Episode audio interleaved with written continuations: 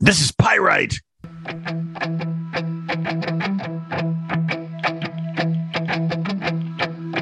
We will convene tomorrow after the funeral. Mm. I will nominate some scapegoats. We can arraign a couple of the go. officers who fired. No harm done. Okay? It's only comrades and friends that can shout at each other like this.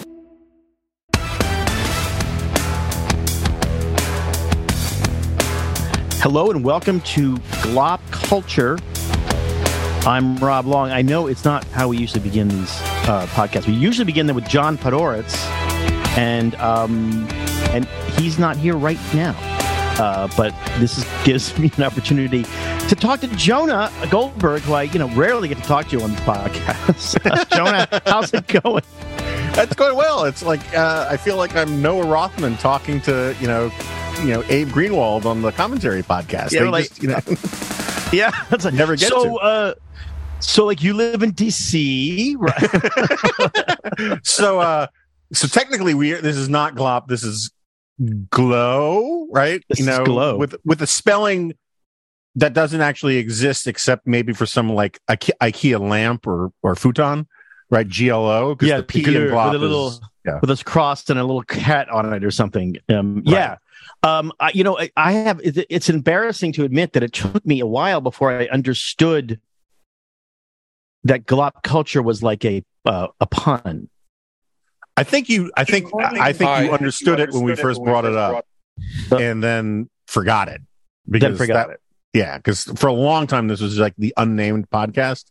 Yeah, right. I, in a fit of exhaustion with the because naming things is terrible, I said, "What about just?" Because we were like, oh, it's about pop culture. What about Glop Culture? It rhymes with pop culture, whatever. And that was how that was how it was born. But it's and really about pop culture, Jonah. Let's be honest. It's really, or not. Is it about pop culture of an era? Yeah, I mean, so what is the what is the opposite of, or not the opposite, but like, so there's popular culture, which is right, like popular, and then there's the stuff that we talk about. Is there a word that describes yeah. that? Uh, unpopular is the word. Well, I don't know that it's unpopular. Once popular, yeah, right? once popular, uh, or or or suddenly interesting due to some weird artifact because it the evolved, culture, you know, Paul Lind or something. Yeah, the culture formerly known as popular. yeah, that's good. That's good. That's I think. Hey, you there guys. You go. There you go. Wait. Hey, John. Hey. Oh, and now we're joined uh, by John Podhoretz. John, are you in a taxi? A New York taxi? I am in an Uber, a New York oh, Uber. I am doing fancy. this over. Uh, over using uh for the first time an iPhone mic. Sounds good. Um, Sounds I'm pretty good. Trying very hard to figure out why my Bluetooth isn't sending the um the sound uh into my earphones so that uh so that our my poor driver doesn't have to Okay. Uh, maybe maybe you're driver wants to hear about how Suzanne Plachette was underrated. yeah, right. Are you in an Uber X, John, or just an Uber? Or, or fancy Uber, Uber? I'm in an extremely nice Ford Explorer. Okay. Very comfortable. Um, and who, who, I'm, I'm thrilled. I'm thrilled to be with you. And, and how does your driver be... spell his name? I'm assuming well, again, it's Mehmet or Mohammed. Or, My driver yeah. can hear what sure. you're saying right now. So okay. I don't want to. I don't want to. Uh, He'll give you two stars, one star. Exactly. Now, does why... your driver know how much loose cash you actually carry with you? Yeah. Literally none. uh, it would be fair to say. I have I a lot of. No cash I want. Me. I want. I want. On. I want it to be credited that I am not making the jokes that I would want to make right now. How about how about all those untraceable bearer bonds you have on you? right, right, right. That you send to support the I D F. Right. Uh, I'm going to have to drop off for a second. I will be back. oh, this is Sorry. gold. It's exactly as exciting right. as we thought it would be. Uh, all right, so let's not start again. Let's just continue what we're doing. Oh, yeah, yeah. So pop- we should, we should explain yeah. to listeners, right? Yeah. John has to go to an appointment. It, everything's okay, but... but yeah, yeah.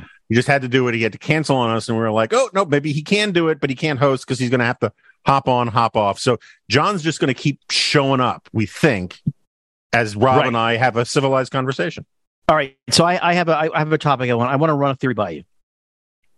Um, and it's something that c- came up. Uh, it, I thought about it last week, and I was just he, it was, it's like, you know, the metaverse, right? Yes. The thing people do with the metaverse, right? So you're going to wear a hat or a thing or eye goggles, and you're going to see what you're going to be anywhere you want. You're going to see whatever you want, and you're going to be able to basically choose your environment, choose your mm-hmm. own adventure with your metaverse. And people are going to be doing that all the time. Now, I think that we are the people, there are people already living in the metaverse. Mm-hmm. I think Vladimir Putin lives in a meta- metaverse. I think he's created a little metaverse for himself in that room where they tell him what he wants to hear. And they say, no, no, we have twenty thousand tanks. Don't worry about it, uh, Mister President. And, oh, no, our, our, our, our troops are absolutely ready to take Kiev, Mister President. And he lived in that world. He totally lived in that world. He he believed, I think he believed, it, even if the Russia hoax stuff, the, the Russia hoax stuff that is is actually true, it is true that they tried, you know, he's a thousand people in a room in Moscow. They're all tweeting and sending twit bot, tweeter bots and all that stuff. And he thinks that's real. He thinks that matters. And so he thinks that he's more powerful than he is, and and that the, the what happens on Twitter is real. He li- he is a creature of the metaverse. Want to know how bad the metaverse is going to be? It's going to be that bad. Everyone's going to be a little Vladimir Putin, and you're going to be fine until you try to do something real, and then you're going to fail spectacularly. I mean, D- Donald Trump, he also lives in the metaverse. He's down there in Mar-a-Lago. People are telling him exactly what he wants to hear. He thinks that what happens on Twitter is real. You know, yes, Don- Donald Trump stuff. He's like, I, I was the number one show, and I was the, my ratings are huge. Your ratings are terrible. He really thought that mattered, right? And um, he lives in the metaverse. These are we already know the kinds of people who live in the metaverse. So, I, I, I mean, that's my I, theory. I, I as a analogy or metaphor, I think it works really well. I mean, it it's a little bit like the Truman Show, right? Yeah, Where right. everybody around Jim Carrey knew that this wasn't actually real, but they had to play it that way. It's a little right. bit like the downfall videos about Hitler, right? The Hitler's bunker. Yeah, right, right, right. But Steiner's I, counterattack will uh, take care of all of this. Yeah, but I, I think I, I think you're certainly right about about Putin. I mean, like one of the obviously. The amount of really good granular reporting about what's been going on around Putin is somewhat unreliable, but yes. there's a major theory out there that all of the uh, the henchmen guys told Putin, "Oh yeah, no, we we you know all that bribe money you gave us, we gave it to all the Ukrainian officials. They all took right. the bribes. They will all lay down and not resist when the, when our tanks go through." And it'll be a surgical three-day operation, and we'll decapitate Ukraine right. because we've all these people are bought and paid for. And then they went and took that bribe money and bought boats. right, right. And so, like Putin's like, wait a second, I thought they all were bribed. You know, they all took the money. And it's like, well, they were bribed, sir. That's right. Yeah, well, that's the that's that you know that is the case. That's kind of what happened in. Um, you know, the, the financial crisis of two thousand eight. Now, this was explained to me by somebody. He said, look, you know, everybody in the real estate business was making tons of dough. You know, the realtor, the realtors were making dough, the escrow companies, all that, all the extra stuff. They're making tons and tons of dough. And they were kind of the, the only safeguard was the were the appraisers who get paid a certain amount of money because they're sort of they're, they do the job that's legal, right? And the appraisers would drive up to the property, and there would be the realtor in his brand new Range Rover, and the buyer or the seller in their you know a top line Mercedes, and the Mercedes in there in his like Oldsmobile Achieva from nineteen ninety-seven. It's like, well, what? Where's my sugar? Where's my taste? And so they just bribed the appraisers. I had a friend of mine at a place in Palm Springs, and he was like talking to a realtor friend. And friend said, "Oh, you, you should sell your place. You could get you know some outrageous number for it." My friend said, "How would I get that for it?" He goes, "Oh, we just call a crooked appraiser." Like that was you just could the crook. It all comes down to the crooked appraiser. Like there, you need that guy, and I, I think that's what happened. If you were, you know, a corporal, quartermaster, whatever in the Russian army, and you know you got money to go and buy tanks or uniforms or whatever it was, you're like, well, everybody else is getting rich, not right. me. What are we gonna? What do we? What do we need the tanks for? What are we gonna invade? Ukraine? I don't think so. So, you know, that, they, that they called up a lot of, of equipment that doesn't exist. That was sort of the H U D scam in The Sopranos, too, right? Yeah, the, right. They get these cheap loans to buy these overpraised, overvalued things, and then they borrow money against it, and, and then they default on them. Um, Although, so the, this gets to the... Wait, uh, John's here, John. Hey, it's T V's John Podhoretz. I am back. Yeah, so I was just going to say that that uh, that this Did is... Did you hear my brilliant so theory? I loved your. I love all of your okay. theories. Your theory, uh, Jonah's theory, of course, puts me in mind of the uh, extraordinarily brilliant satirical film, The Death of Stalin, yeah, um, which uh, which is about the machinations inside, you know, the Kremlin uh, around and about uh, uh, Stalin's passing. Uh, if you haven't seen it, see it tonight, oh. see it tomorrow. The so opening bit in that is so staggering. Great for setting things up. It's just so good with the concert.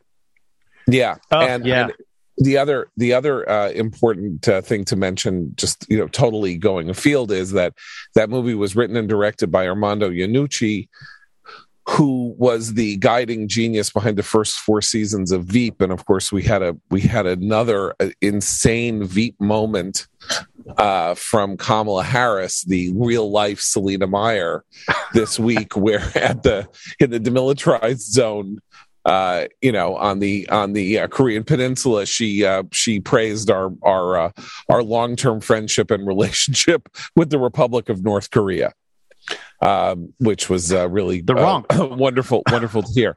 But I, I was I was thinking about how we we find ourselves. You're talking about these sort of, you know, crooked loans and all of this, and this is the accusation that's being levied against Donald Trump by the uh, Attorney General of the state of New York. only, oh, that's right, that's right. Only yeah, yeah. The oddity of her claim is that he inflated the value of his properties, right? Uh, and by inflating the value, which of course is something that people did to get appraisers to uh, value property in such a way that people who could not uh, get or give loans would get or give loans. But but the the oddity here is that he, you know, the, the claim is that he would say that his apartment was worth three hundred thirty million dollars when it was worth, you know, a third of that, or that Mar-a-Lago was worth seven hundred thirty-nine million dollars when it was worth a tenth of that. And that somehow by doing this, he induced banks to give him loans.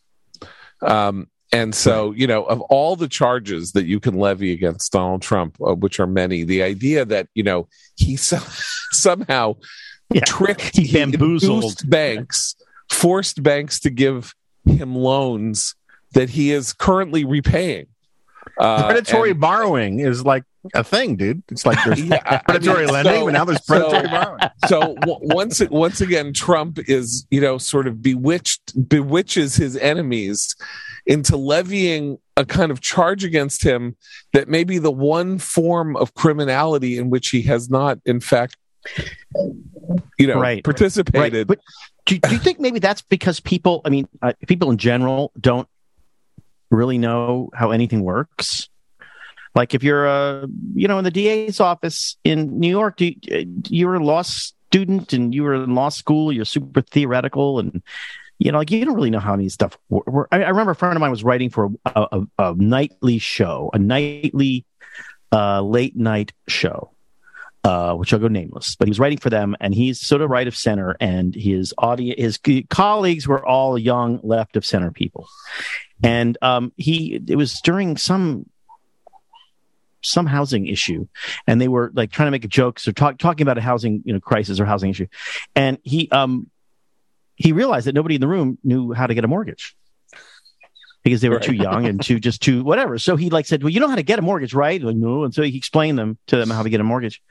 And um, it, they were mad at him. It made them angry. And he, you know, and then he was like called in by the host, who said, listen, just, you got to lay low, man. You can't, you know, you can't be telling people how to get mortgages. Like that's, you know, so then like a week later, two weeks later, they were talking about Obamacare, and he had happened to run a small business and had, you know, provided healthcare for his employees. And um, he was explaining how healthcare really worked and why, what, what the flaws in Obamacare were if you were, you know, a fifty person or under um, employer. And one of the young, um, very left-wing uh, writers burst into tears, and she ran from the room. And his boss said, hey, listen, I think you should go and apologize to her. He said, well, why? I just, it was after the mortgage thing, and now you're telling him how the healthcare system works. Not a line. So I think people just don't know. They just, they just don't but know. Why, I, I don't, but I don't, why, why, why, why did it make him cry? I mean, that's the thing I'm... I'm uh... Uh, I think it made her cry because he was saying that Obamacare had some structural flaws that needed to be worked out. Like you can't, That there was the, the problem was that anybody safe. who has a business the under space, fifty, yeah, the space was no longer was no longer safe. Yeah. Right. Like thought, thoughts, independent thoughts were coming into her head, Jonah. This cannot be permitted. The possibility he never, of, he, of he an knew alternate that he wasn't perspective. To, he knew he wasn't supposed to talk about politics on a basically like how to show. Get a mortgage. That. I mean, I but don't, how I, to get a mortgage he thought was safe, but it is not safe. It's not safe. Now, listen. But I mean, this is the interesting thing. I think that's true. And I, I, I mean, when Tish James, the Attorney General of the state of New York, in her press conference kept saying, no one is above the law. Uh, the simple fact is that Trump signed these documents, which are, I guess, the the reason that she can, you know, she can sue him to get him out of the business. But these documents, when he is claiming the value of properties, it says something like, these are unaudited numbers. You know, essentially, go do your own to the banks, go do your own due diligence, accept these numbers at your peril. You know, as far as I'm right, concerned, right. my apartment is worth three hundred thirty billion dollars, but that doesn't mean that you have yeah, to yeah. think that my apartment right. is worth three hundred thirty million dollars. And I just don't see any way that the case is any good. I'm not a, you know, again, I'm not a lawyer and I'm not, I don't know how anything works. I just know logically that accusing somebody of saying to someone, my house is worth three hundred thirty million dollars, lend me money, and they go, okay, isn't exactly a well, crime. Okay. I mean, it's but a tort. Like a lot, it could okay, be a tort. Yeah, right. If he goes bankrupt on the basis of borrowing money against a property and misrepresenting it, and then he isn't paying them back. But as far as we know, he's paying all the loans back that he got these, that he used these representations right. to get, in which case there's no harm, in which case, as as as goes in civil procedure, there is no tort because there is no harm. Anyway, but, so... But, oh, there's a tart. There's a bunch of tarts down. Oh, oh there's, there's a tart. A tort. This, there are a lot of tarts. I mean, let's yeah. be honest. There's yeah, a yeah. lot of tarts. But a plum tart, you can't beat a plum tart, in my you opinion. Can't. What is the um, best tart? How's uh, that for Jonah's going to say something. Hold on. Yeah. Uh, well, now my mind is reeling about who the I best know, tart is. But I'm thinking we'll, pie. We'll, we'll definitely circle back to that. Um But then this gets to, you know, gets back to Rob's point about the Truman Show-esque-ness of Trump. It's like Trump had fake Time Magazine Man of the Year covers made of himself and hung them in his club. He had right. um, a fake Scottish heraldry thing um, hung up in one of his other, in his Scottish club. And he is one of these guys who thinks it's, it's sort of like, you know, telling Zelensky, just say you're doing an investigation and we'll do the rest. Right. He, he yeah, lives right. in a world where if it's printed or reported on T V, that makes it real. And then he works from that, you know. And like, I don't, I don't think he's wrong about that. I mean, I think no, he has I mean, a kind look, of a there's marketing certainly something strength. Right about it. Yeah. Right. But no, I, I guess no I just mean that, that ultimately, but ultimately when you're, You ultimately have to leave the metaverse and join the real world. You have to. That is just the way, if you want to accomplish anything. So if you really want to win re-elect, you kind of have to get out of the metaverse. If you really want to invade Ukraine, you kind of have to make sure you don't live in the metaverse. Living in the metaverse ah, I disagree. Is a problem. I think Trump, I think Trump disproves your contention. Because Wait, if I, think but of no, what my contention did. Is he's not president. No, but what he did was like The Secret. It's like this, you know, the idea, Oprah's big thing that she, you know, yeah, that know, she yeah, advocated. That's how I live, the, my, how I live my life, John. No, it's it's how you I think manifest. About something and you magically make it happen. So he imagined himself on the cover of Time Magazine and made Time Magazines with himself on the cover. And then seven or eight years later, he's Man of the Year. Like, no, he made I, that happen. I, I hear, I see your point. I guess what I mean is if you want the really important things you need to accomplish in life. And if if those there are those things, I mean, we're talking about two people who had big plans. Like, you know, he wanted to be reelected. He doesn't even believe he wasn't reelected. That's how much in the metaverse he lives. Hey, I had people calling me up all the time. Look at my rallies, all that stuff. And and Putin's the same thing. Look, I got all these guys. They're like they tell me we're everything's terrific. They're it, it, we're gonna take you Kiev in a minute. And he doesn't because he lives. He already lives in the metaverse, and now they want everyone else to live in that metaverse. And I am telling you, I think. I think it might be pleasant for a lot of us, but I think if you ever wanted to accomplish something, you just, you, it's a real problem. But speaking of accomplishing something, if you're anything like me, you have a certain tendency to put things off until the very last minute. That's called procrastination. I don't have that problem. except in some instances um, when I have uh, a column due, et cetera. And most of the time, look, it works out, you know, you or an ad read. Around. or yeah, an ad read. Uh, but the one thing in life that you really cannot afford to wait on is setting up term coverage life insurance. I mean, you've probably seen life insurance commercials on T V and thought, yeah, I'll look into that later. But no, this is something you can wait on. This is not something you can wait on. You got to choose life insurance through Ladder today, L A D D R, Ladder today. Ladder is one hundred percent digital, no doctors, no needles, no paperwork. When you apply for three million dollars in coverage or less, just answer a few questions about your health in an application. Ladder's customers rate them four point eight out of five stars on Trustpilot, and they made Forbes' Best Life Insurance twenty twenty-one list. So you just need a few minutes and a phone or a laptop to apply. Ladder's smart algorithms work in real time, so you'll find out if you're instantly approved, no hidden fees, you can cancel anytime, you get a full refund if you change your mind in the first thirty days. Ladder policies are issued by insurers with long, proven histories of paying claims. They're rated A and A plus by A M Best. So finally, since life insurance costs more at your age, I don't know how they know that, but they, they're correct.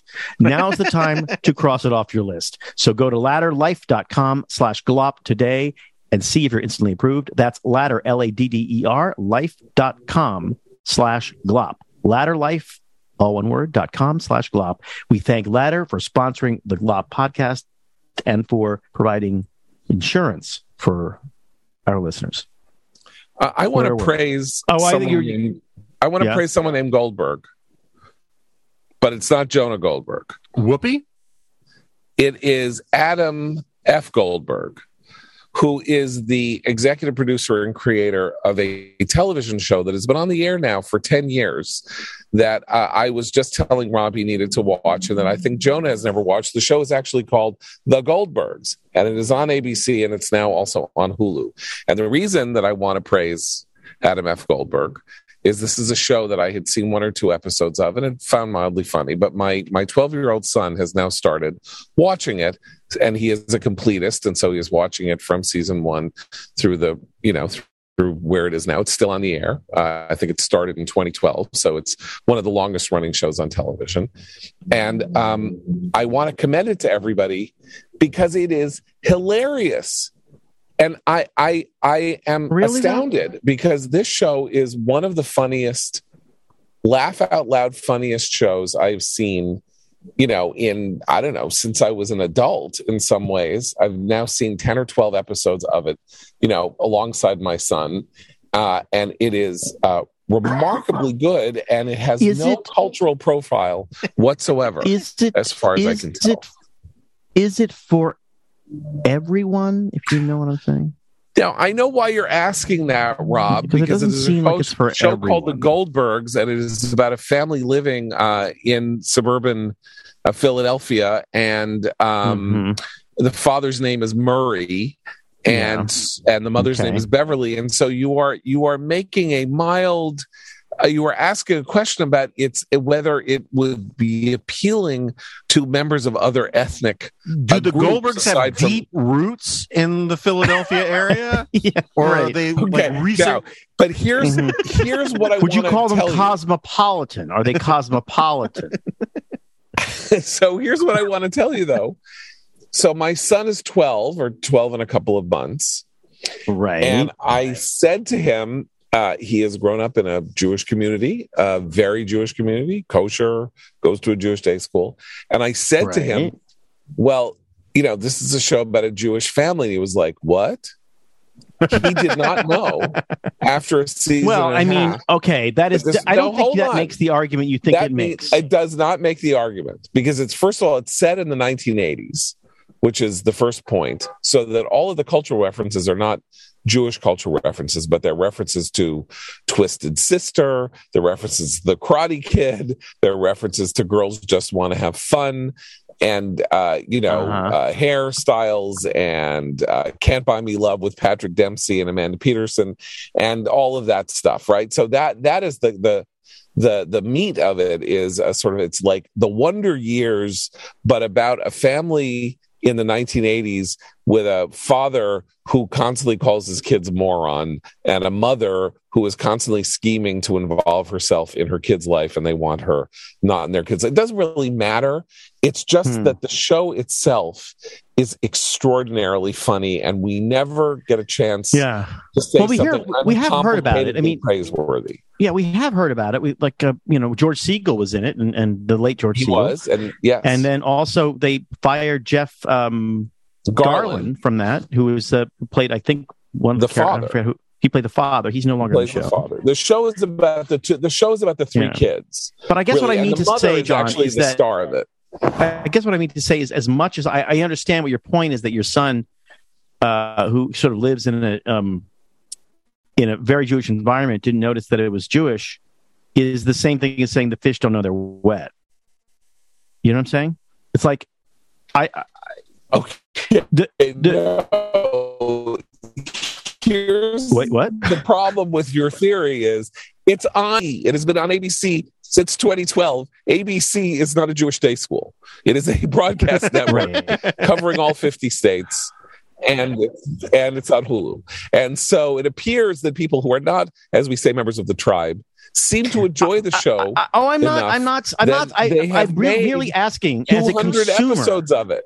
As a consumer, I'm asking the question because I believe is the question that some viewers were at, potential viewers are asking, um, which is like, I don't know. It seems like, is this for me? Um, not that it, not that the answer the should answer be no, yes. but the answer is, the answer if is you yes. like funny things, right. it is for you. And right. what's the other interesting thing about it is then I started reading up on it a little bit. And originally the show was going to be called How the F Am I Normal? And it was Adam Goldberg's going to be this account of this kid. Like, was it's right. going to be an anti-Wonder Years. It's going to be a show right. about a kid who lives in a family where he's belittled and his father insults him and his mother is overbearing and all of that. And then as the development process ground on and it became an actual network show, it became a show about a loving family. And it very much like The Wonder Years, in that at the end of every episode, there's kind of like a heartwarming coming together of the family at the end and all of that. And that Adam Goldberg's right. initial effort to exercise his demons in a Portnoy's complaint way was softened into a f- family-friendly product that I'm sure is vastly better, vastly more entertaining, right. and vastly truer right. to his own experience, given his success in life, than the, you know, coruscating, you know, hot version that he had originally wanted to yeah. make out of his I, own life. Can, can I just add one, a little bit of color to that in the background? Is that yeah. it, it comes from, it comes from the studio is Sony, and it comes from uh, Happy Madison. Uh, which is uh, um, Adam Sandler.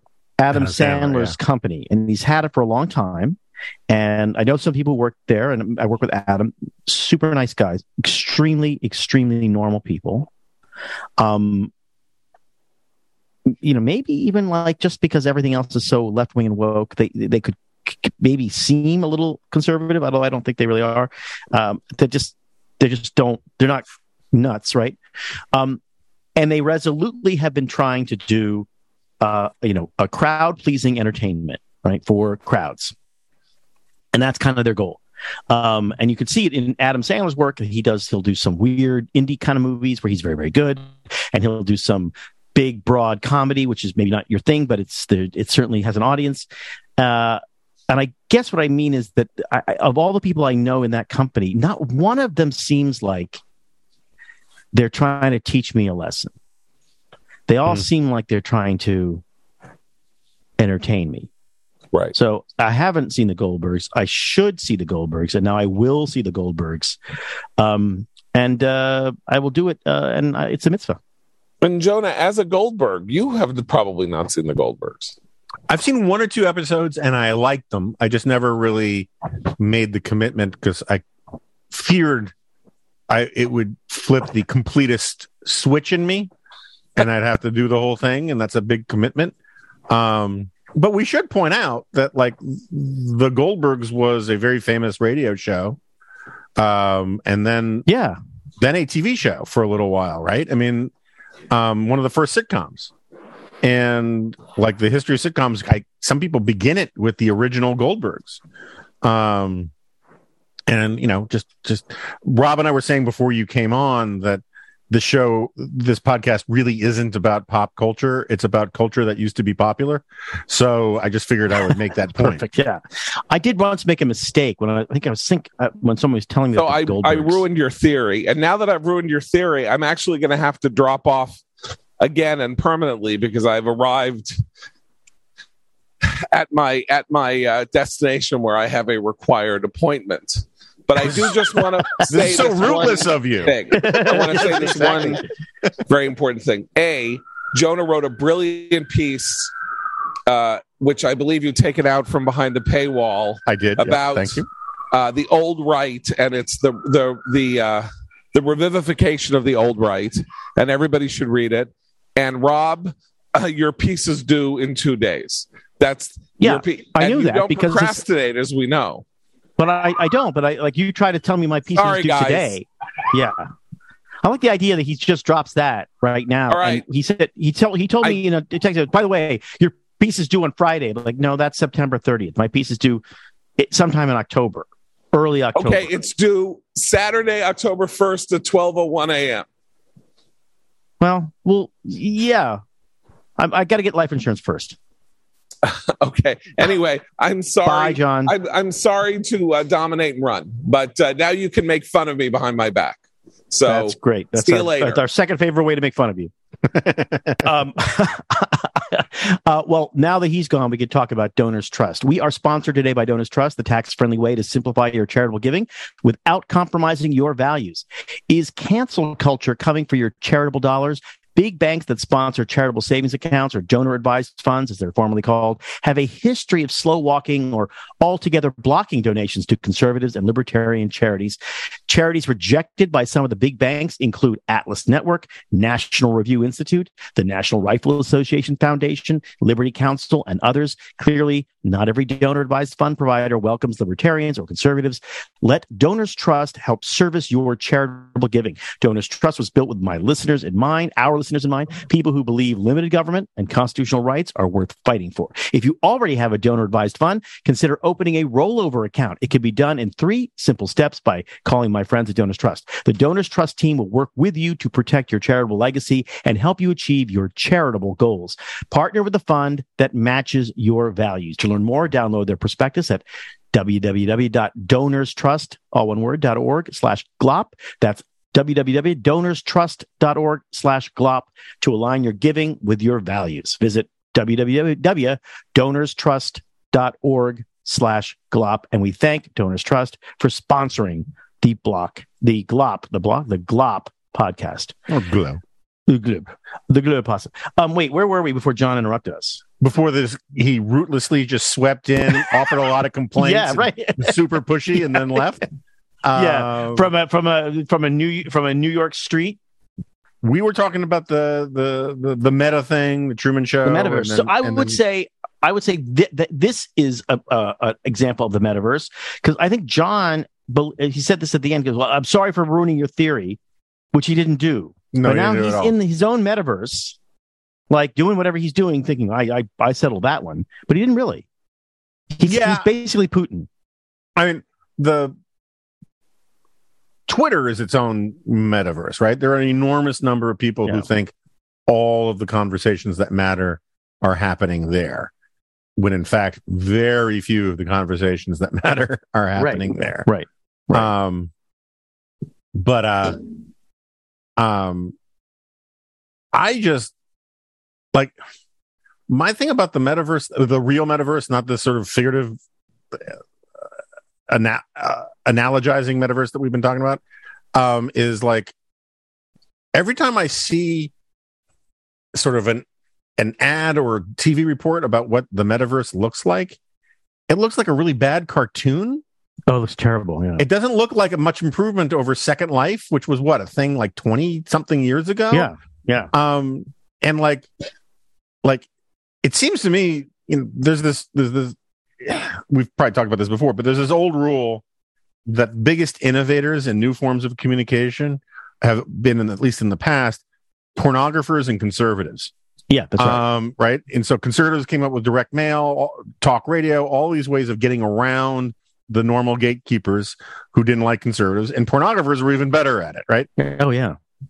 If I were, uh, uh, and maybe I'm just super ignorant about the current state of porn technology, but like if I were Zuckerberg and really wanted to attract profit-driven, entrepreneurial, talented people into, pardon the expression, fleshing out the metaverse, um, just to make it have better graphics in it, and just putting it, just, just putting some more meat on those bones. Exactly. Yeah. Um, you know, stiffing it up, skin in that game. Yeah. Um, um, uh, the uh, the get some get some you know meta pornography out there. You know, um, and maybe it exists, and I'm just like such a rube because I don't know that. But yeah, like you don't know that. I don't even, maybe they should do this. Is, is there such a thing? Yeah. Uh, well, that's true. I mean, you know, uh, porn, uh, basically pornography, the difference between pornography, of course, and conservatives is that the people actually pay for pornography, and Correct. No one really wants to pay for conservative thought. But um, the thing about pornography was they, they colonized everything. Home video. I mean, you know, yeah. when Bob, remember Bob Crane? You know, yes. Hogan of Hogan's Heroes, right? He was a, a, a T V star for many years. Hogan's Heroes was a huge hit, but afterwards he had just enough money to do like dinner theater in various places, and uh, he was so did personal appearances, or what people call, people in the business call them personals. I did I, I was doing a lot of personals this week, meaning just appearing someplace, and so he traveled around a lot, and he carried with him. He's a porn freak, uh, both watching and making, but he carried around with him this enormous because he had to this enormous amount of. Of equipment. equipment. Yeah, yeah, yeah. There was like boxes and boxes of stuff he needed to carry. Um, and you just think like, and then, then of course, after there was home video, that this is an explosion, and they basically subsidized the development of home video. And then on the internets, as if you're old enough, like if you're old like me, you remember when people would say things like, well, no one's ever going to trust the internet. You're never going to put your credit card right. number in the internet. You're going to buy anything from the internet. And people actually did buy a lot of pornography from the internet. In fact, it destroyed the pornography, the, the sort of pornography theater movement, right, or business. Um, so, yeah, what, porn is usually ahead. Porn is usually ahead, and then right next to it is the music business. Mm-hmm. And so, if you ever wonder what happened in the movie business, it's, it's what's happening. What happened in the music business about ten years ago, um, and porn is is way ahead. So there, there, I guarantee you, there is probably really bad, but. Um, But there's definitely metaverse porn. Why wouldn't there be? Yeah, no, just, and like, and if it's ever gonna, if they're ever gonna make it seem like you're really actually in, you know, a real other universe or dimension, it's gonna have to come from the porn industry, right? Because the people who yeah. want that will pay yeah. for it. They'll pay for it, yeah. and they want something very specific. That's the That's thing. Right. It's like a friend of mine is saying that. Uh, the weirdest things happen is that, that the internet turned every every uh, pornography consumer into a essentially a Japanese pornography consumer. Very specific. That's right. Requirements. They this it must include these things and these moments at this time. Um, so yeah, maybe so we have something to look forward to. I suppose. What you're saying, you know. um, then again, you look at Japan and the. I think, you know, the like it, it, it's difficult to explain to people how weird Japan really is. Have you ever been to Japan? Yeah. yeah oh, so yeah. like so I went once on a long television production trip for about ten days in to Tokyo twenty-five, thirty years ago now. And you know there's that electronic store district. Whereas yeah. like they have actually department stores of just like electronics, Ropinga, Rohingya, I can't remember what it's called. And um, I remember looking at like the D- this is back when D V Ds were still the main form of like video watching, and I remember looking at the case, and there would be like, oh look, there's the Little Rascals remake, and there's Die Hard, and there's a nurse hanging from a meat hook while a guy sniffs her underwear, all like in the same row. You know, it's like the most deranged, sick, yeah, twisted right. porn at eye level, alongside just like, and I was like, it's like let's list all of these titles alphabetically. You know, and, yeah. Well, how else are you going to find them?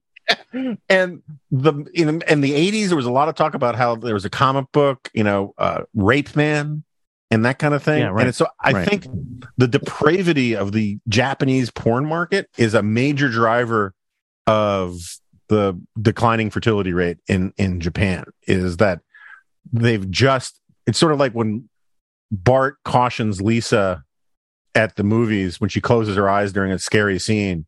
She says, Lisa, you know, if you close your eyes, it's just going to take so much longer for you to become desensitized to the violence or something like that.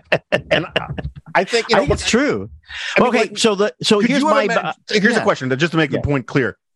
There's this whole group of weird sub, uh, there's a subculture of nationalist, right wing, largely anti-Semitic types, um, on the right, who are proud of the fact that they're celibate. Um, right. And, um, and they talk about it as if like it's a thing in the history of humanity, other than a few like they're vol mon- cells instead of incels. They're vol cells. Yeah. They're voluntary like, celibates. The, the, other than like a monastic movement, yeah. like young men are not supposed to be bragging about that. And, um, uh, and I think that's directly a result of like the porn stuff. It raises well, expectations. Then this kind of, you know, the, yeah, right. This it does then it's it oh, we, that is a form of the metaverse that people live in, and they really the reason they, they can't be in real life in that respect is because it doesn't me- it doesn't really measure up. It's not as good as uh, right. the metaverse, and if you just don't need it to be real, as long as you don't need it to be real, you're you're fine. But the minute you're trying to actually, you know, uh, win a re-election or invade Ukraine or, you know, invade the uh, your date. You're after the third date, you know, it's going to be trouble, right? You're just not prepared for it. So that it's not like, I mean, I haven't really thought about that part of it. But what's interesting is um, that uh, the only the only weirdo kind of country like Japan that I can think of, just I'm sure there's others, but the, the thing that it has in common with Japan is the island nation of Great Britain, mm-hmm. which is was genuinely, I mean, maybe less, I don't really know now. It was genuinely weird. There was, you had to go, like if you went, if you were back in the days before everybody had cell phones, if you walked, there were telephone boxes everywhere. And if you were walking through Mayfair, which is sort of the fanciest part of London, um, probably one of the fanciest part of Europe. And you are walking through uh, Mayfair and you go into a telephone box to make a telephone call. The, the walls were covered yeah. with ads, um, for, for not for like, To, to phone stuff or uh, internet, like for dominatrixes, yeah, or yeah. dominatrices, I guess. Um, uh, well, places you could go with an ad- address, and you'd go, and you uh, and the lady would be really mean to you, and she would step on you with her high heel or whatever she do. And uh, I think English guys were just totally into this. They they had this like thing deeply embedded in their D N A or their pre-verbal like matron. Matron's been very, I've been naughty matron, and then matron looking, you know, oh, take the switch to you, young man, and they. they It was a huge thing. I think it still is a huge thing. And it's like these weird island nations, like, I mean, even like, I mean, I find it delicious, but there's something weirdly anal about sushi, right? Oh, it's all wrapped up. It's kind of that, you know, it's like, it's not like, it's like a, it's like a, an image of food. Uh-huh, uh-huh, uh-huh. It's not like, I remember once my, my uncle lived in, in China, and I was in China in like, this is not that long ago, maybe two thousand six. And um, it was right after the tra- the annual, I think, I think it was Abe who did it that year. Uh, the traditional Japanese prime minister would lay a wreath at the uh, Shinto shrine. And the Shinto shrine had, uh, for the war dead, included people who had committed incredible war crimes in China. And the Chinese always hated this. They always complained and complained and complained. And um, uh, that year, he said, look, we'll go to this banquet. And the guy, you'll probably be sitting next to some, you know, colonel in the Chinese army. Uh, at the beginning of the meal, um, ask him what he thinks about the wreath laying, and then like halfway through, ask him again, because he'll have forgotten that you asked him, because he'll be incredibly red-faced and drunk, right? For drinking Courvoisier and ginger ale all night. Um, so I did. So the first thing I asked them, oh, tell me about this. This thing was like, well, you know, Japan is a strategic uh, competitor in the nation, in the region, but we have we need to work together because the region has many uh, dangers, and they are, of course, uh, traditionally an enemy. But we, we have to move forward. It's a it's insulting to us that they do this, and we hope that they will soon see our point of view and we'll be able to work together. You know, diplomatic answer. Then, like halfway through the dinner, I ask him again. At this point, he's like, you know, five tumblers of, you know. And I said, what do you think of that? He goes, oh, they will pay. They will pay.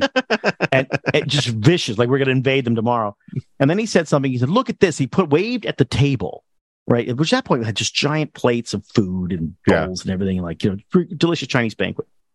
Because this is a meal.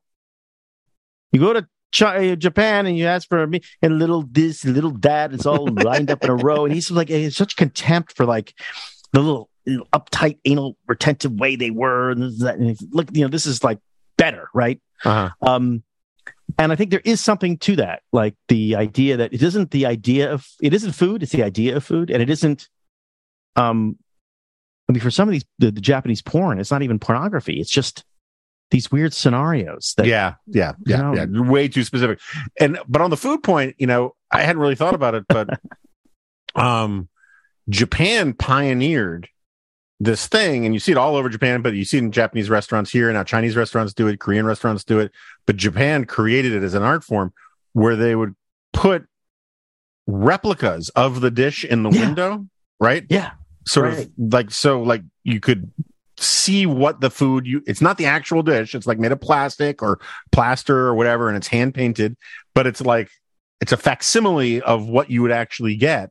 And it's very, when you think about it, it's kind of metaversey. I mean, you know, it's, it's metaversey, right? Yeah. Right. And then when you eat it, you're like, I mean, I like sushi. I love to go out and have sushi, but I'm never like, I never say, "Oh man, am I stuffed?" Like it's always like I had like, like I, I think like I ate a bunch of pictures of sushi. I really, you know, it's like at this point it's all been like removed from the fish itself and then cut into weird shapes and then rolled in some weird way. So we went, uh, this is a true story, and I have witnesses who can back it up, but lots of people don't believe me. We went, when I was there, it was a business trip. Uh, we we're producing these P B S shows. And this guy, who was an executive from N H K television, who was a friend of my boss's, took us all out to dinner. And I think he likes to take the gaijin to this place. And so we go to dinner, and lots of good stuff, good sake, whatever. And then it's not sushi, it's, I guess, sashimi. Comes mm-hmm. out, their specialty, and it's the whole fish with the head and the tail attached, and but the meat in the middle has been sort of cubed into, not cubes, but more like rectangles, and stacked in a pyramid going up on its own body on the spine of the fish, yeah. right? And, and they put like three of them out, it's a big table, different parts of the table, and he's like, "Oh, help yourself! It's very good, very fresh," you know. And you start to take the chopsticks, they'll take some pieces off, and all of a sudden you realize the head of the fish is moving and the tail of the fish is moving, and they have barbarically kept this fish alive while you eat the meat of the fish. And it like like I remember my friend Nick Schultz, who was there, you know, I remember him looking and pulling this thing of fish, and the fish starts to shake so much the the, the chunks start collapsing, falling down like Jenga, and and the fish looks them in the eye, and it's like, do you realize how barbaric what you're doing? Yeah, it, dude. uh, yeah, it's bad enough, and it was so grotesque and fascinating, yeah. and such a reflection of like something different, you know? Yeah, so. That's. I mean, wasn't there that scene in the in the Hannibal movie where Hannibal mm-hmm. Lecter is drugged? He Ray eats, Liotta. He eats Ray Liotta's brain in front of him, yeah. And he eats Ray Liotta's brain in front of him, and Ray Liotta wants to try it. Oh, that smells good, because he's all been, you know, he's completely out to lunch, yeah. but he's alive. Yeah. I bet you it's better, though. You can eat brains better. better they're better when they're alive. I'm, that's probably right. Well, um, the, the French do have that horrible, evil delicacy that Chirac, I think, was the last president to eat, where it's some songbird. That oh, you, the ortolan. Yeah, the yeah ortolan. It, I, we don't need to get into it. People are probably already pretty horrified, but um, well, unless people are, think I am I'm an Occidental jingoist, I am not. yeah, uh, if they are uh, horrified at the things that you eat, I have some solutions for them uh, to make them feel healthy. Our next partner has a product I use literally every day. I start it's a, Athletic Greens. I started taking A G one, Athletic Greens one, uh, because I kind of didn't don't like multivitamins, but I also kind of wanted to have a little pick me up and um, in the middle of the day. And I thought this is a perfect way to do it, to get all the stuff that people tell me I need, the probiotics, the prebiotics, all that stuff. And I've been using it for many years, and I love it. It doesn't taste like it's super healthy. It's kind of a mild tropical taste. It's not too sweet, by the way, which I really like. And I actually look forward to it every day. So what is this stuff? With Athletic Greens One, a delicious scoop of A G one, you're absorbing seventy-five high-quality vit- vitamins, minerals, whole food source superfoods, probiotics, and adaptogens to help you start your day right. This special blend of ingredients supports your gut health, your nervous system, your immune system, your energy recovery, focus, and aging. All the important things. I they say drink drink in the morning. I probably should do it in the morning, but I don't do it in the morning. I do it in the afternoon. I, for some reason, it just I just really like it, and I get them in the travel pack, so I don't have to scoop and mix. The travel packs are what you want, um, but if you scoop and mix, you'll be fine too. Um, and it's just, I mean, it really just it, uh, I I know. Put it this way, I know when I don't do it. Uh, so it's um it's super beneficial. It's the one th- it's one thing. One scoop Athletic Greens with the best things, uses the best products based on the latest science with constant product iterations and third-party testing, contains less than one gram of sugar, no G M Os, no nasty chemicals or artificial anything while still tasting great. It supports better sleep quality, recovery, along with mental clarity and alertness. And right now, it's time to reclaim your health and arm your immune system with convenient daily nutrition. Just one scoop in a cup of water every day. That's it. No need for a million different pills and supplements to look out for your health. Make it easy. Athletic Greens is going to give you a free one-year supply of immune-supporting vitamin D and and five free travel packs with your first purchase. And I'm telling you, you'll fall in love with the travel packs. Um, all you have to do is visit athleticgreens.com slash glop. I don't know why I keep doing that. athletic greens, all one word, dot com slash glop. Again, this is athletic greens dot com slash glop. Take ownership of your health and pick up the ultimate daily nutritional insurance today. We thank Athletic Greens for sponsoring the Glop podcast. I'm telling you, it's good stuff. It's not sweet. That's why I like it. Yeah, I can tell you're sincere about it. Yeah, I have like yeah. sincere voice on it. Uh, okay, is, so is, is, is there a yeah. human being that you know that can fake sincerely? That fake sincere, sincerity more poorly than John Podhoretz?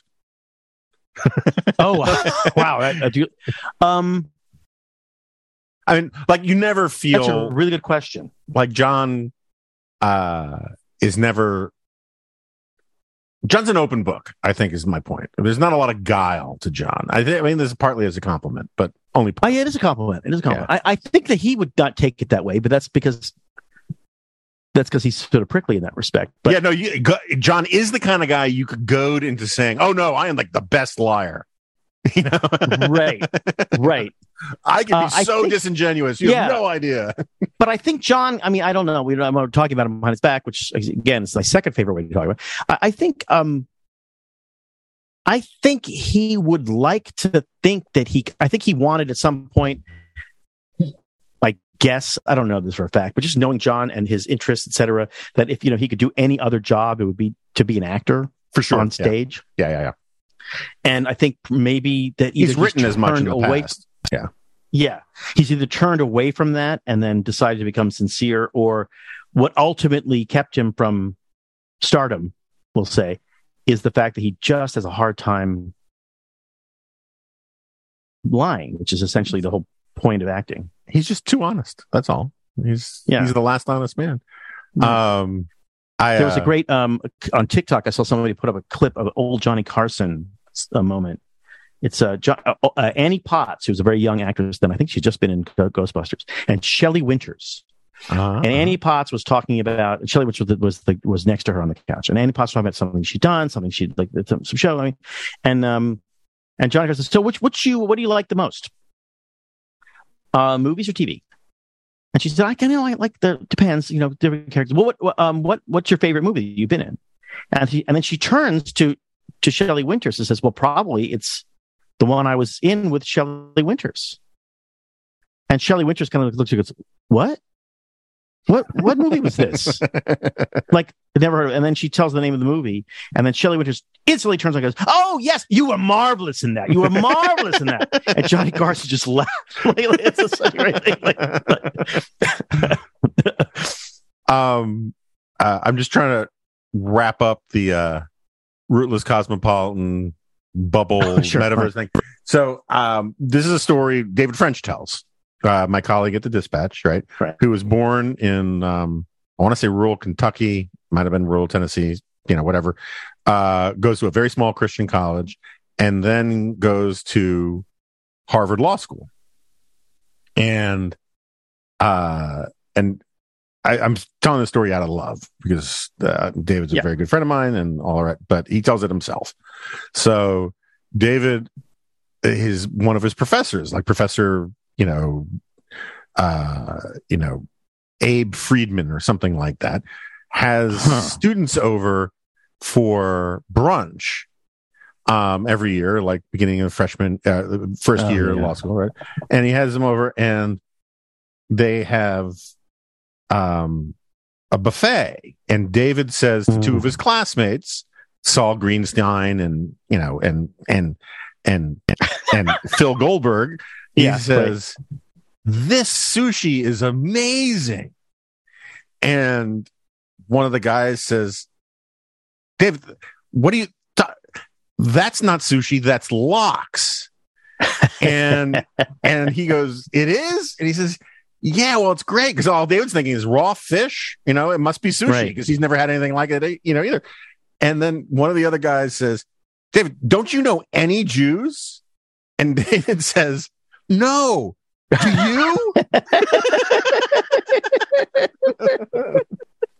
It's a big, diverse country. That's all. I'm it is saying. a big, diverse country. I had a friend of mine. At, uh, this is like many years, I think, before.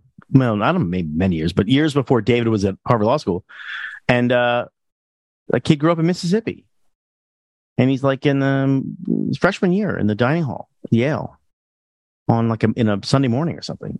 It's a stack of bagels, and he really says, "Those are the worst donuts I've ever eaten."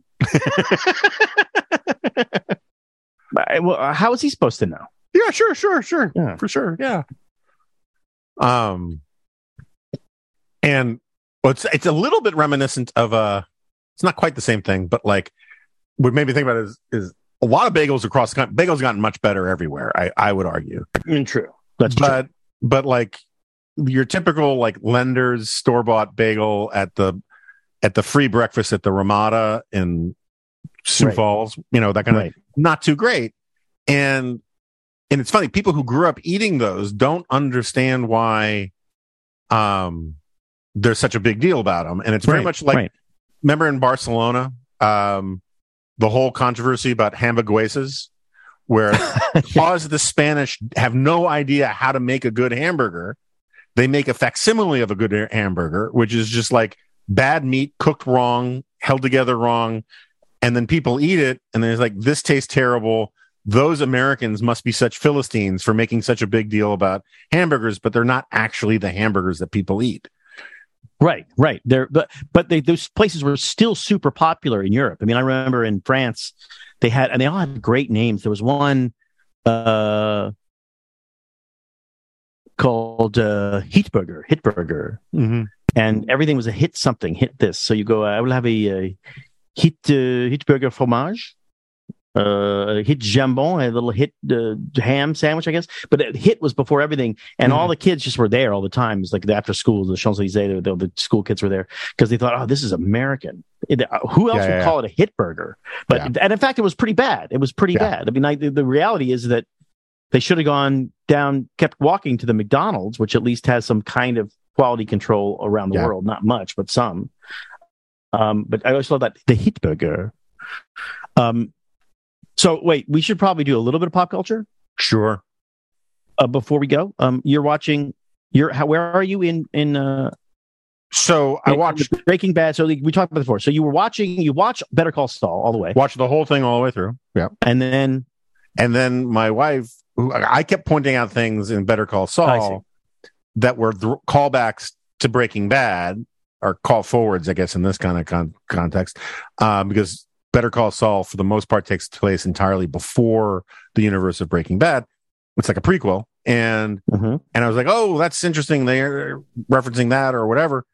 And my wife realized that she basically didn't remember very much of Breaking Bad because she watched it when it first came out. You know, oh, whatever that wow. was. So I was like, "I'll rewatch the whole thing with you." And so, like, you know, every couple nights we'll watch two in a row, and we're now just up to season five, and I think it only goes to season six or something like that. And um, it's really interesting to watch. First of all, maybe other people's opinions differ. And like, I- I've watched it more than once because I wrote a cover story for National Review years ago when it was winding down, saying it was the best show on television, and yeah. um. But it was funny. Um, Walter White is more evil than my memory would have said, and more really? e- more evil earlier than my memory would have said. And wow. Jesse Pinkman is more of a victim who does bad things, but you can kind of like see why he's doing them um, in ways that yeah, he's a uh, kid, right? Yeah, and that part was was interesting. Uh, also, Gustavo Fring is in it less than I remembered, um, but they're. It's really impressive that there, there are only a handful of things with Better Call Saul that don't match. And since Better Call, since Saul Goodman is such a B S artist, you can't necessarily hold the things he says in Breaking Bad right, right against right. the show, because he could have just been lying. He's like, "Oh, that's what my second wife said." Like, well, he doesn't have a second wife in, you know, uh, or a third wife right. or whatever in right. in Better Call Saul, and um. He's a little bit more of a pig in in Breaking Bad, because he starts out as a comedic relief and then he becomes a dramatic figure in Better Call Saul. But the continuity is actually pretty impressive.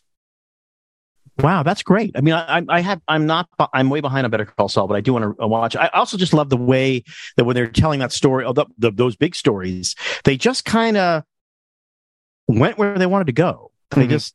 They just, there's like the inefficiency of it. I really like the idea that for no reason, we're going to spend a couple seasons in Better Call Saul with his brother, who's got right. this weird psychological, weird problem. Right. It's just, we're just going to take a little detour and we're going to come back where we can. They, they really, I mean, I'm going to say they indulged, but they didn't, it wasn't indulgent in a bad way. They really took time to kind of create this bizarre, but I think specific world. So it didn't seem, you know, anything specific always sounds like it's real. I mean, the more specific something is, the more truthful it seems. Um, so maybe that's that was their secret. I, I, I, uh, I the the Walter White being an, um, more evil than you remember is interesting. I was once I had a meeting once. This is a long time ago. Um, with a network, and they were just talking about the things that they liked and what they're looking for, and it's just like this general thing meeting. We're sitting around having a cup of coffee, and they said, "You know, we were we, what we're really looking for. You know, be great is what's because I write comedies. Like, what's the comedy version of Breaking Bad?" I was like, "Well, I don't know. I mean, it's terminally ill teacher gets involved in the drug trade and brings his whole life and family down." And they, well, not that part. We're just looking like the teacher who thinks outside the box. And I was like, oh, right, yeah, I get it. Like, head of the class. Cotter. Yeah, yeah, right. It was like, it's not that hard. Right. um, hey, oh, how do we do without John? Oh, go ahead. So I, I didn't. I didn't mean to, to cut you off. I'm, just, I'm being respectful of the one hour limit. Um, I, just one last thing. Um, yeah, I haven't, I haven't read the piece yet, but um, some critic, I think at Yahoo, wrote this write-up of um what's his name, the creator of The Wire, um oh, yeah. David Simon, yeah defending himself against the charge of making conservative art. And I gotta say, this warms the cockles of my heart so bad. In the two thousands, I used to do these corner posts every now and then about The Wire, or G-Files about The Wire, and I would make the point that, like, all the left-wingers going crazy about how great this show is and how Marxist right. the show is right. are missing right. the fact that, yeah, th- it's it's it's consistent with a certain kind of like cultural Marxist critique of, of Western societies and stuff. But the villains, there are no Republican villains in The Wire. It's it's urban liberalism that's the villain. Yeah, in a lot right. of ways, right? And like, it's the Democratic Party that's the problem. It's the unions that are messed up. And right. yeah, there's these claims that has to do with the structural nature of capitalism that ruin the unions and whatever, and blah, blah, blah. And that's all fine. But like, the s- cops are good. S- some black people are bad. Some black people are good. You know, it's, it's, it's much more consistent with a sort of nineteen thirties style Marxist thing that is also weirdly conservative. And, um, and now all of a sudden it's like dawned on people that this point, look, this is something I was saying fifteen right. years ago, and like all of a sudden it's a thing now. It just makes me very happy. I think it's true. I think I, The Wire, especially. I mean, it's a, it's a it's set in Baltimore, which hasn't had a Republican in the, the city limits in about a hundred years since like Spiro um, Agnew, right? I mean, that oh was yeah, the, oh yeah, yeah, right. I mean, he's just driving through. Yeah, exactly right. Just collecting money. Um, and all, and the and the one of the most moving uh, um, seasons was the one set in the schools, right, and right. that was uh, about as um, full and rich and detailed an argument for charter schools and school choice that I think has ever been made. Uh, and I thank God they didn't know. If they had known it, they wouldn't put it on. Yeah, yeah. And the last season of The Wire was this kind of um, over-the-top, sort of fulsome, um, worshipful account of a newspaper, and that right. to me was the worst, the worst one. It was a bad because season. I, because I don't care about it, and and it isn't the same as the schools. You know, they sort of took these different pick, uh, pieces of the of the city, um, but the idea that the newspaper. These are people, you know, it just rang so false for the whole season. Like you, you can watch the four seasons of that series and get a great picture and not watch the fifth. And yeah. um, I think you'd be better off. I agree. The fifth season was definitely the worst. Um, some of the stuff he says about local news reporting, I think actually kind of in retrospect looks better than I thought it did when I first saw it. Um, but uh, one of the reasons why it kind of, I mean, and also like the, the rise of sort of, you know, the Stephen Glass type and the yeah, the yeah. search for celebrity thing. There's some there's some relevance to that, but oh, yes. part of it is you just feel like he got to the fifth ep- fifth season and he's like, "Crap, this was supposed to be this major indictment of America, and all my targets have been like yeah, unions, right. school unions, Democratic Party." Um, Um, and urban liberalism generally. Let's make it media conglomerates that buy the Baltimore Sun. That'll be the villain, and it just feels yeah. much budget more forced. Cuts in the newsroom. He can't cover the news. Yes, yeah. give me just, uh, Cry Me a River. Um, speaking of Cry Me a River, anything else you want to say, John? Are you are you uh, appearing somewhere? Should we uh, tune in to see you? Uh, I'm going to be on Jake Tapper's show tomorrow on C N N, and I'm going to be on.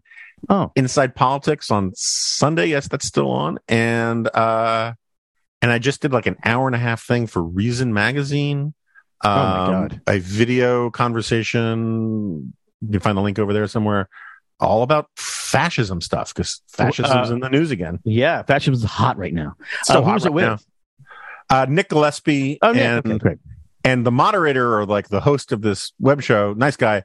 His last name is Weissmuller. And I asked him if oh. he was related to, you know, Johnny Weissmuller. And he's basically his answer was, it's sort of a family legend, but no one is going to, no one wants to investigate it too closely because they don't want to find out that we're not. So I have to say that that was the probably the best answer that you could have gotten. Yeah. I, I would have expected the, uh, what, what, why do all these old people always ask me that? That's what made my...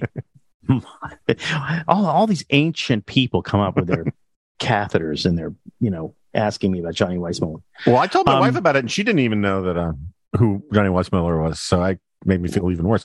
But maybe because you know, she had friends on, on Saturdays and she was out not watching T V. We talk about culture that was once popular, my friend. Uh, yeah, you got anything going on?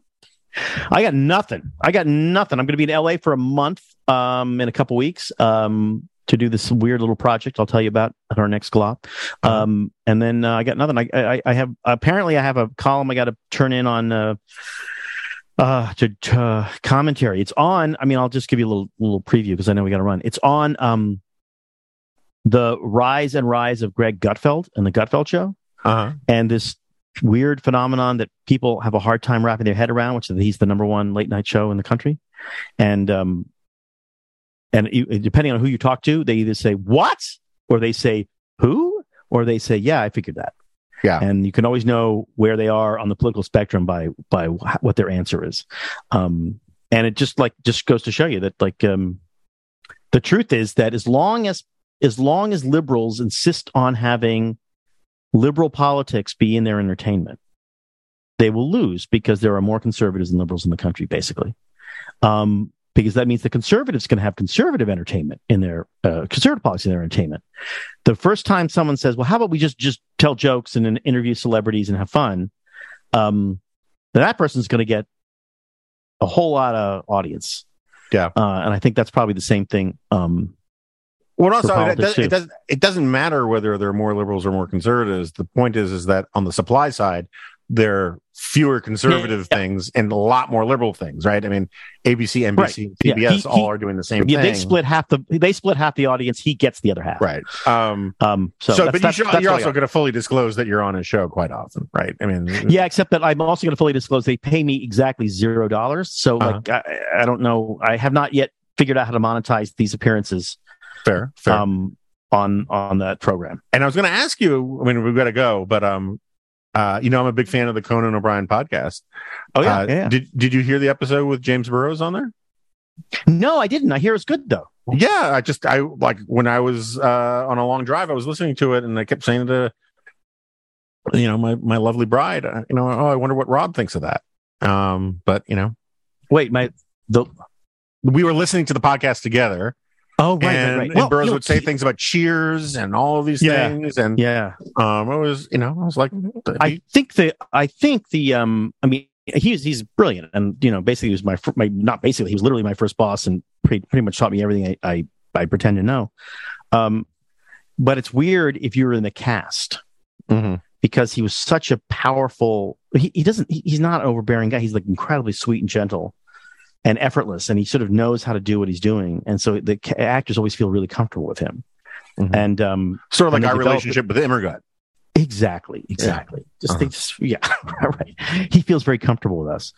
Um, and I feel like uh, the I don't know this for a fact, but some of the Cheers cast because they, you know, they they were talking a long time ago, and they've been supplanted by you know you read the book, the book's some Cheers, but it's also a lot of Friends. Mm-hmm, and mm-hmm. Will and Grace and all the other things he did.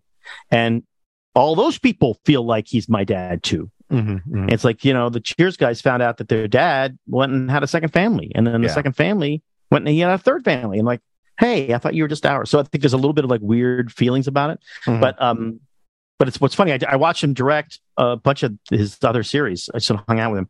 And uh, he just did it the same way each time. Like he didn't. It's like he just was, you couldn't even tell. You were looking at him and saying, how does he, what's he doing? Yeah. And you yeah. just couldn't see it. And that's that's why he was such a genius. And why he is such a genius. He's still, still doing it. I mean, Again, still, just just like Immergut. It's weird. So He's still doing it. Elderly. Uh-huh. And you can't believe he's doing it. Dis- he's doing it. Discomforting, weirdly pitched voice. Uh, yeah, really right. remarkable, you know, yeah, it's Immergut. Yeah. All right. Exactly right. Um We're done. Time. We're done. Yeah, this is it. it it's just Next not time. the same without John. You know, it's not bad though. Yeah, oh, no, it's. I'm it's, just, uh, just saying. I'm not used to doing this where I actually have to hold up my end of a conversation. Yeah, I noticed like, on the screen that you weren't like I couldn't see you literally answering email and no, like, no. Uh, I'm, I'm, I, I, and, you know. Usually, I, I full disclosure. Let's just turn things. You know, let's let's let's flip the camera around on this. Yeah. Normally, like. You and John are such schnorrers with each other, and John just fills all the space. I play a game on my computer, on my iPad for most of the podcast, and then I can see it happening, and I'm like, I, wait, Jonah has to say something now, and I wait for a moment to get in, and you know, I'm like, I have my little two minutes, and then I, I, I hide again, and uh, so it's, I feel a little like distracted driving here because without Pod, I actually have to participate more. Um, right, it's funny. Right. The Commentary podcast, which is a great podcast, I listen to it often. Yes, um, I, I I am now getting that podcast's hate mail because I'm the only one who will publicly call out Pod for the way he he, he steamrolls everybody else on there. And so right. every now and then I'll forward it to like Rothman and then be like, you know, see, I'm not, you know, you're not you're not alone or whatever. And Rothman will not complain. He's a good team player. He does not sure. complain about uh about Pod, but. Um, I got this email from one guy not long ago who was like, um, Jonah, that was a really funny podcast you did the other day, but it just loses to this comedy gold. And then he just says, John just said on the Commentary podcast, Noah, let me interrupt you for a second. And that was the whole joke. Which implies that Noah was allowed to speak. Um, yeah, exactly. I think when he was interrupted, was Noah saying, yeah, I, I think that's right. That's right. Yeah. Let me interrupt you for a second. Yeah. Right. Um, like in Hamilton, uh, there was, I remember reading something about how there was some of the song was written just so the singers could take a breath, because when you say Hamilton, you like expel an enormous amount of air, right? And right. you need some other chorus thing to go on so that you can like refill your lungs. That's basically Noah's job on the Commentary podcast, is like when John needs to take another breath, Noah gets to say something. They flip a coin, because sometimes uh sometimes uh, Abe has to say something. Yeah, but Abe, I mean, I, I love Abe, but like like he he's sort of like like um what was it that uh Morgan Freeman says, you know, he's been institutionalized. he, he knows when to like stop talking before Pod yeah. actually interrupts him. So. Yeah. Yeah. So he's one of the guys in that scene from Downfall who are just standing in the back looking around nervously. Noah's the one who says, uh, actually, uh, Steiner's, um, there'll be no counterattack. And then there's another monologue. Yeah. It's, yeah. Or like, uh, what's the thing they bring up back to The Death of Stalin? You never want to be the person, the first person to stop clapping. Um, right. You know, and uh, right. anyway, all right. We're just, we're just, this is what my we're father just, was called Nano Talk. We're, so. we, we're, we're, we were almost in danger of talking about a a, a movie that uh, came out in the past twenty years. So let's just stop right now. Yeah. All right. See you soon. See you, man.